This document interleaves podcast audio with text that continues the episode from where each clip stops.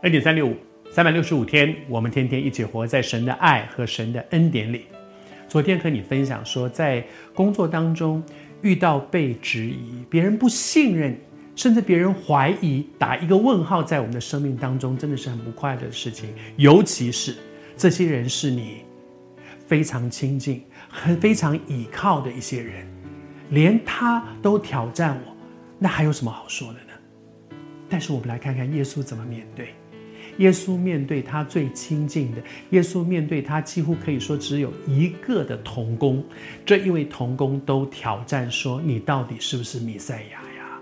我们搞了这么久，你到底是不是嘛？还是我们要等别人呢？”耶稣怎么回答呢？耶稣生气，耶稣说：“你怎么可以这样讲？”耶稣说：“你你的信心到哪里去了？”耶稣不是。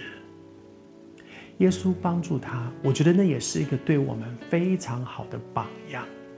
就是耶稣跟他讲说：“你们去把你们所看见的告诉施洗约翰，看见什么呢？瞎眼的得看见，瘸腿的可以行走，贫穷的人有福音传给他们，等等等等等等，把耶稣所做的事情讲给他们听，告诉施洗约翰。而这一段其实不只是耶稣做什么。”这一段是回到什么？在路加福音里面，耶稣第一次第四章那里，他刚刚出来的时候，他宣告一件事情。以赛亚书六十一章第一节里面是这样说的，我读给你听。弥赛亚，以赛亚书里面讲到弥赛亚，弥赛亚是做什么事情呢？这一段经文对很多以色列人来讲是非常熟悉的，他们知道这是旧约里面对弥赛亚的介绍。耶稣对他们说。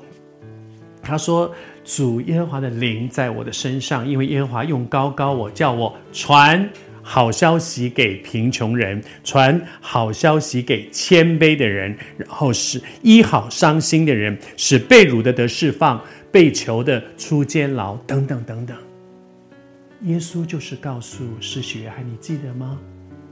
旧约圣经是怎么讲的？以赛亚书里面是怎么说的？然后你想想，我做的事情。是不是就是旧约圣经里面弥赛亚所做的这些事？是的，什么是最好的印证？不是我怎么说，我为自己去怎么样去去去证实我自己。最好的印证就是圣经怎么说。